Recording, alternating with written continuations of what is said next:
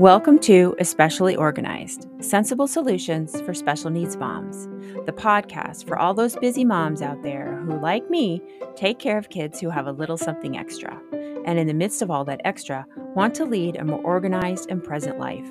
Whether your child has medical complexities, an intellectual disability, or neurodiversity, I am here for you. My name is Angela O'Brien, and I'm the parent of a 19 year old daughter with Down syndrome.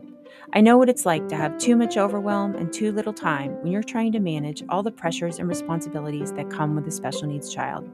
Using my experience and skills as a professional organizer, each week I will bring information and encouragement to help you move through your clutter and reclaim what you deserve. So let's get started. Welcome to the show. I am your host, Angela O'Brien. And I am, as always, so glad that you are here listening. I know, gosh, well, by the time you hear this episode, uh, it will probably be a couple weeks from the time that I'm recording it. Right now, it's the middle of May, and um, you all probably heard a couple weeks back that my aunt passed away. It was a really difficult time for our family we were her family. She, um, even though she had a wonderful friend, Paul, who was involved in her life, they were not married and she didn't have kids. And so my mom was in charge of her affairs. And she really struggled after a month of complications from heart surgery. And it just kept getting more and more difficult every single day. She would have a setback. And so I was fortunate enough to be there all of last week, 12 hours a day, helping my mom care for her and make sure that she was getting the best care and making the right decisions for her until finally it became clear that her quality of life would never even come close to being the same. And so we were, my mom really, and I was just helping her, my mom was making decisions that nobody should ever have to make before even before that actually as you all probably know i have been dealing with my own health issues and not life threatening of course just some back issues that kept me flat on my back. It kept me from being with her in the hospital until the last week. But i'm so glad that i was there. I'm so glad that even though it was so traumatic i could be with my aunt. We got to have some lovely conversations and i could be with my mom to support her. I would not have wanted to be anywhere else but I'm not going to lie, this has been a really tough season for my family. And the reason that I am bringing all of this information to you is because I have had these thoughts in my head of what what do I learn about this? What can I tell people so that if they ever have to go through this themselves, what pieces of information can I share with them so that they are maybe a tiny bit more prepared and maybe it is a tiny bit less traumatic and painful?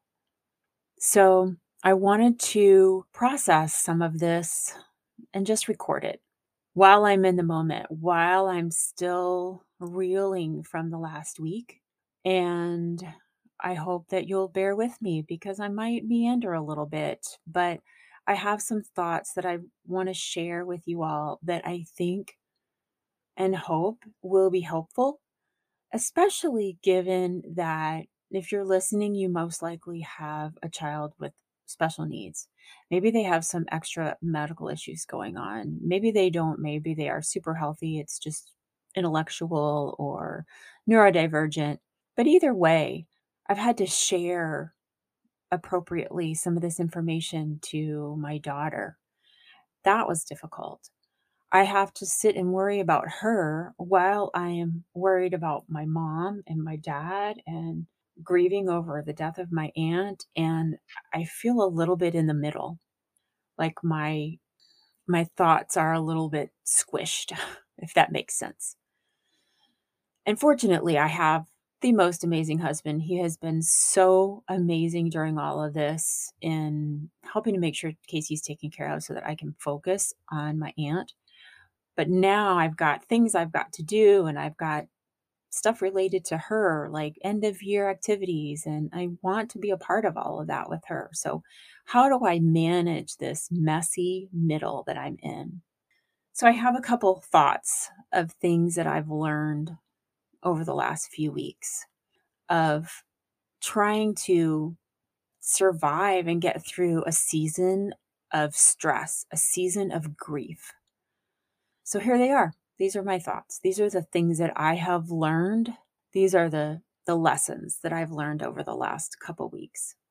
First of all, I think it's really important that we learn how to be, and if we can't, then ask for an advocate when it comes to communicating with our doctors and our healthcare providers. We have to learn to advocate for our needs and to communicate what's going on inside our bodies.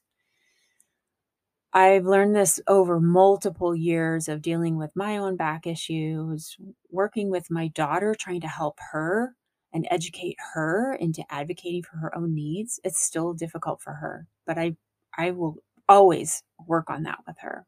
I saw it this week because we had situations where we had some doctors telling us one thing and then another doctor came in and told us something completely different. She had so many doctors though, so they all had maybe different objectives, but that made it really difficult. And so we had really difficult decisions to make and in the end we had to trust our gut and do what we thought was best for my aunt. And really it was my mom making the decision obviously. I was just trying to support her. But I think it's really important that we have to trust our gut and we have to communicate what's going on inside our bodies and help our kids learn to communicate what's going on inside our bodies. A lot of times I find myself like, I don't want to be a bother to the doctor, to the nurse. I don't want to admit that I am ill or that I don't feel well. And I think that that is not the time to be like Superman. It's a time to really communicate and just share with them what's going on inside. So I hope that helps. Number two, I've learned the hard way now that it's really important to talk about and discuss, and if possible, plan for your wishes after you pass. And there were some things that we had that my aunt had done, which was amazing. But my mom and her never really got to have that conversation about what what her final wishes were. And she really wishes that she have. But it's a hard conversation to have, you know? I mean, that's it's obvious. Nobody wants to talk about what happens when they die. I get that. But it's really been a wake up call for me to really think about what I want and to share that with my husband and to ask him what he wants, to talk to my parents. Fortunately, they're so amazing. They have planned for their own funerals. And I, I can't tell you what a gift that is to me. I cannot tell you how much I appreciate that going through and making funeral arrangements for my aunt and trying to help my mom figure out what would be best for her. I just am so grateful that I don't have to do that again for my mom and dad. It truly is a gift. It's like a love letter to your family. Like, here, look, this is what I want. You don't have to make all of those decisions in your time of grief. So, while those discussions are really hard, I think that it's important to talk about them with our loved ones.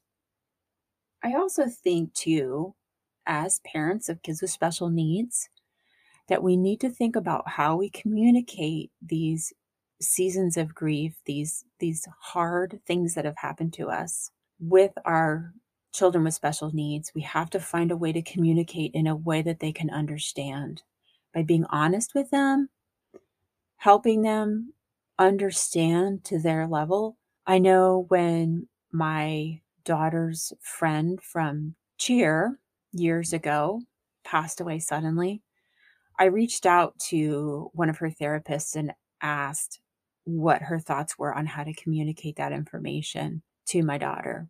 And I'm so glad that I did because here we are again. My daughter knew my aunt very well. She was at every celebration. She was at every birthday and holiday. And so she's she was concerned about my aunt. She knew that her heart was hurting. She knew that she was sick. And so we really were very careful about how we communicated all this to my daughter and give her some time and information to process. And I'll be doing the same thing. I haven't discussed this with her, but when we have my aunt's funeral, I will be discussing with her what it's going to be like and that it's okay to have the feelings that she has and what she can expect when that happens because I don't, I want her to feel comfortable in that situation and be a part of it. So I think we need to make sure that we reach out and ask for help if we're trying to communicate these difficult pieces of information to our kids with special needs. If you're not sure how to do it, reach out, ask a social worker, ask their chaplains at the hospital that we've we've we spoke with many times. There are therapists and um, teachers that might be able to help that have been through it before. You know, people that work with people with special needs might be able to help. I know in a lot of these major cities, they have Down syndrome clinics, they have autism clinics. And so they, you know, with healthcare providers that might be able to give some pieces of information that might help you communicate this to your child. So reach out to them. Don't be afraid to reach out and ask for help in this area. And the other final thing I'll say about this is ask if, like in my case, it makes me just want to ask my loved ones that are older than me more stories about them. I want to know everything about them now because I want to be able to remember it and I want to be able to honor all of those wonderful things about them in their past that maybe I wasn't aware. I want to know more about my loved ones' history, the ones that are older than me, where I wasn't around. And I want to share stories about myself and my family to the younger generations so that that all can be passed on. I think it just helps us connect and helps us feel closer to our loved ones. And the third and final thing that I think I've that I'm trying to process and that I think that I've learned through all of this. Well, actually, I know that I've learned this because I follow this lovely woman named KC Davis, and I'll link her in the show notes. I follow I've followed her for a little while and she she talks about in her book and um, in on her website the concept of struggle care. So when you're in a season of grief, how do you get through the day? How do you get to those organizing and maintenance and cleaning tasks and daily functioning tasks that like feel impossible when you're grieving. And I actually learned a little bit about this before I went through this process. So I'm so glad that I'm able to recall it and remember it and give myself some grace while this is while we're going through all of this she really tries to encourage the concept that those daily tasks that we do, they are not a representative of our failure. They are morally neutral. So that means that there is no reason to judge ourselves if we can't get the laundry done, if we can't get the dishes in the dishwasher because we are so sad and grieving, because we are struggling with something. And I really can appreciate that now as I'm going through this because I have definitely had moments where I feel like I am just cognitively in a fog. Like I can't, I did not want to work at all last week, even though I had periods of time where I probably could have. My head just wasn't there. And I need to be okay with that. I shouldn't feel guilty over that. So we need to give ourselves some grace and some time and remind ourselves that those tasks that we think we need to get done in our home or for our work, sometimes work is necessary, but they are morally neutral. They are not a representation of our failure or our success. They are just tasks that we do to get through the day. And so when you can develop that kind of mindset, I think it allows us to open ourselves up to some creativity. It allows us to get creative about, okay, I can't do all of the laundry today. I just don't have it in me. I really would rather lay in bed. But I can take the load of load of laundry that's in the washing machine right now and put it in the dryer and just leave it there. I can be okay with that. So I think, as KC Davis says, you go from the mindset of saying, I'm failing because I'm not getting X, Y, and Z done to I'm just having a hard time right now. And I think that it's really important for us to give ourselves some of that grace and reflect on that in a different way. I think it also gives us a permission to, like I said, get creative. Maybe do it halfway. Maybe ask for help. Maybe you just tackle the very, very basics and you don't worry about the rest. Kind of releases that guilt and it lets you get creative in figuring out what you can do while you are in this season. And I think, too, as you maybe start to come out of these seasons of grief or depression or stress, high stress situations, maybe you say, okay, you can reflect on what worked, what helped me during that time, what didn't work, what didn't help me, so that the next time you go through it, maybe you're just a tiny bit more prepared and able to focus on those things that did help. It just gives you a little bit more information for the next time. Finally, I want to bring up one thing that KC Davis talks about. If you are going through a season and you are just trying to get through the day, if you can break down your tasks that are around you to, to function daily, not that you have to do them, but if you just want to get to the next day, first focus on the trash. Just take out the trash. That's all you need to do. Don't worry about anything else. If you can take out the trash, you've accomplished what you need to accomplish today. If you can get through that, maybe put the dishes in the dishwasher and then call it a day. The third thing would be if you can accomplish those two things, then maybe address the laundry. I'm sure that you can get through, hopefully, several days without needing to do laundry so that you can wear things twice. You can pull out items that you haven't used in a while and wear those. So, just again, giving yourself some grace and some time. What do you need just to function? And then finally, if you can get through all of those, then maybe you can say, okay, I have some things that have a place, but they aren't in those places. So why don't I put those away? So that would be maybe the, the methodology or the routine or the like a plan of action to help you think about and prioritize your tasks, your daily functioning tasks. But feel free to do what works for you, obviously. And I think finally, please don't be afraid to ask for help. Please don't be afraid to reach out. Please don't try to be Superman.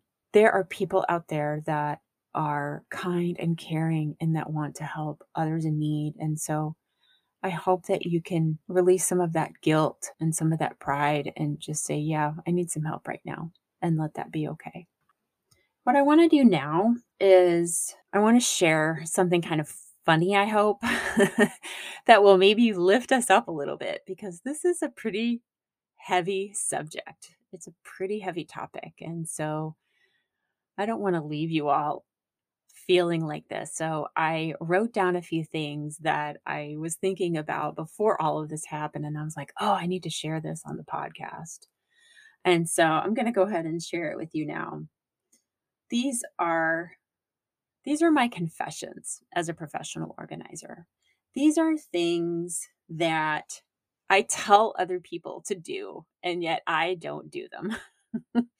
There's not one professional organizer out there that does everything that they tell their clients to do. It just is what it is. We all have our own limits. We all have our own daily setbacks and experiences and difficulties that make it so that we cannot always be organized in every space in our home. So here it is. Here are my true confessions as a professional organizer. So, number one, I almost always have a load of clothes in my washer and or my dryer. It just seems to be that we always are doing laundry. I don't know how that is, but we always seem to have something in there. We're never done with the laundry. So that's that's probably a pretty common one, right? I will also tell you number 2, I have this great countertop island in my closet. It's beautiful, but it is almost always covered with stuff. Right now, I have a little tray on it, and that tray is filled with about six different sets of reading glasses, some graduation cards that I've received that I need to address and I need to send out some presents and I haven't gotten to them yet. Probably a, maybe a return slip that I need to take care of. Those things. There's clothes that I've worn. There's paperwork sitting on this island. So a lot of times that's what you see. You don't get to see the beautiful island that it actually is. So that's number two. Number three, I have a closet in my game room that I have cleaned out. I don't know how many times. The last major clean out I did was in October, and it is a mess right now. It's an absolute mess. I just have to keep the door closed. I just, I'm like, yeah, not going to deal with that right now. And it's okay it's kind of the out of sighter, you know, that space that you, that things go to maybe die or that you're just not sure what to do with. And there's a lot of extra stuff in there that I know that can't go to die. I know that they're in there and I need to get to them, but I just, I just don't have the energy right now. So that'll have to wait. Okay, the next one. I really only truly organized my important paperwork a couple of months ago when I realized I couldn't find something that I needed. Yep, I have had our wills, our trusts, other important documents just kind of haphazardly thrown into this safe. And I couldn't believe when I really took a look at it, I'm like, how have I just left it like this? So, just a couple months ago, I did get a binder. I took some plastic paper paper protectors, file protectors. I labeled everything and it is all now finally safely inside the safe and organized. But it took me years to get to that. Years. So if it's taking you a while too, that's okay. Just maybe take an hour one afternoon and go through it. It will help you feel better about making sure you know what you have because it sure did help me feel better once I figured out what I was missing and where it was. Okay, let's see what else. Here's another one. Here's another true confession of a professional organizer.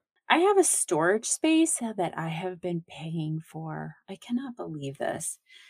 I pay money every month to store these items uh, that I probably could and should let go of, but I'm in one of those stages where my son is going to be graduating next year from college and he might want some of these things. So I feel like I should hold on to them, even though deep down inside I know he probably isn't. I also have some other items in there. I have Christmas items in there that quite frankly, I haven't really used as much of that in the last couple years. So, yes, I could take some time and go through that. But it really bums me out every time I see it on my credit card. and I really do need to make a point of cleaning it out and uh, either reducing the size and the cost or getting rid of it altogether. So, there's another one for you. Okay, a couple more. Ever since Texas had that huge freeze in February of 21 and we lost power for days. It was really, really cold in our house. It got down to about 45 degrees in our home. And I think I became a little bit obsessed with blankets. So I have way too many blankets. I can't get rid of them. I don't know why. I just feel like I need to hold on to them. So I am going to work on this because we have acquired a few more blankets since then. But for some reason, I just haven't been able to let go of some of these blankets that I probably should let go of. So I'm going to work on that and I will get back to you on that one too. We'll see. All right, next. I almost always have a bag of clothes or items that I intend to donate, but I just haven't gotten around to getting to the donation center, or I have this lovely friend that will take some of my items and distribute them to some areas and some places in need. They sit in my car for days sometimes, days before I can get them to where they need to go. So there's that. So if you do that, just know you are not alone. I probably have a bag in my car that needs to go to the donation place. Okay, here's my final one and I'm almost embarrassed to admit this, but my final true confession as a professional organizer I don't make my bed. I know that's like the one of the first things professional organizers will say, make your bed. And I do believe in that. I really do believe that when my bed is made, I do feel calmer and less stressed and it looks nice and it just gives me a feel good, just a just a good feeling inside. But for some reason in this particular house, we have an entrance to our bedroom, but we also have a separate entrance to our laundry room, which goes into my closet, which goes into my bathroom. So it's kind of like this circle. So I never really end up going into my bedroom, or I, I rarely go into my bedroom during the day. I'm always going in through the laundry room, to the closet, to the bathroom. So that is why probably that I don't make my bed. But I think if it wasn't like that, I probably would, but it's just one of those things where I don't see it every day. And so it doesn't really bother me. But if it's something that really makes you feel good, then make your bed. but if it if it isn't bothering you, if it isn't causing you stress or frustration to see your comforter on the ground next to your bed, it's okay. It's all right, obviously. Because I'm going on a couple years now where we, I don't know, maybe make our bed once every couple weeks. Anyway, those are those are my true confessions as a professional organizer. I hope you won't think less of me because I've shared those. I know you won't, but I hope that this information has helped. I hope that the learnings that I have had over the last few weeks helps someone else have their season of grief be just a tiny bit better, just a tiny bit. They're always hard, these seasons of grief, always, obviously, and everybody is going to go through them at one point in time or another.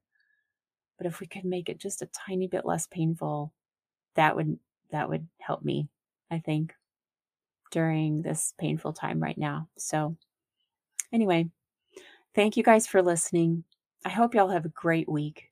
I hope you get to reclaim what it is that you need. And we will be back next week with just a fabulous interview. I'm so excited for you to meet this woman. You're going to love her. All right. You guys take care.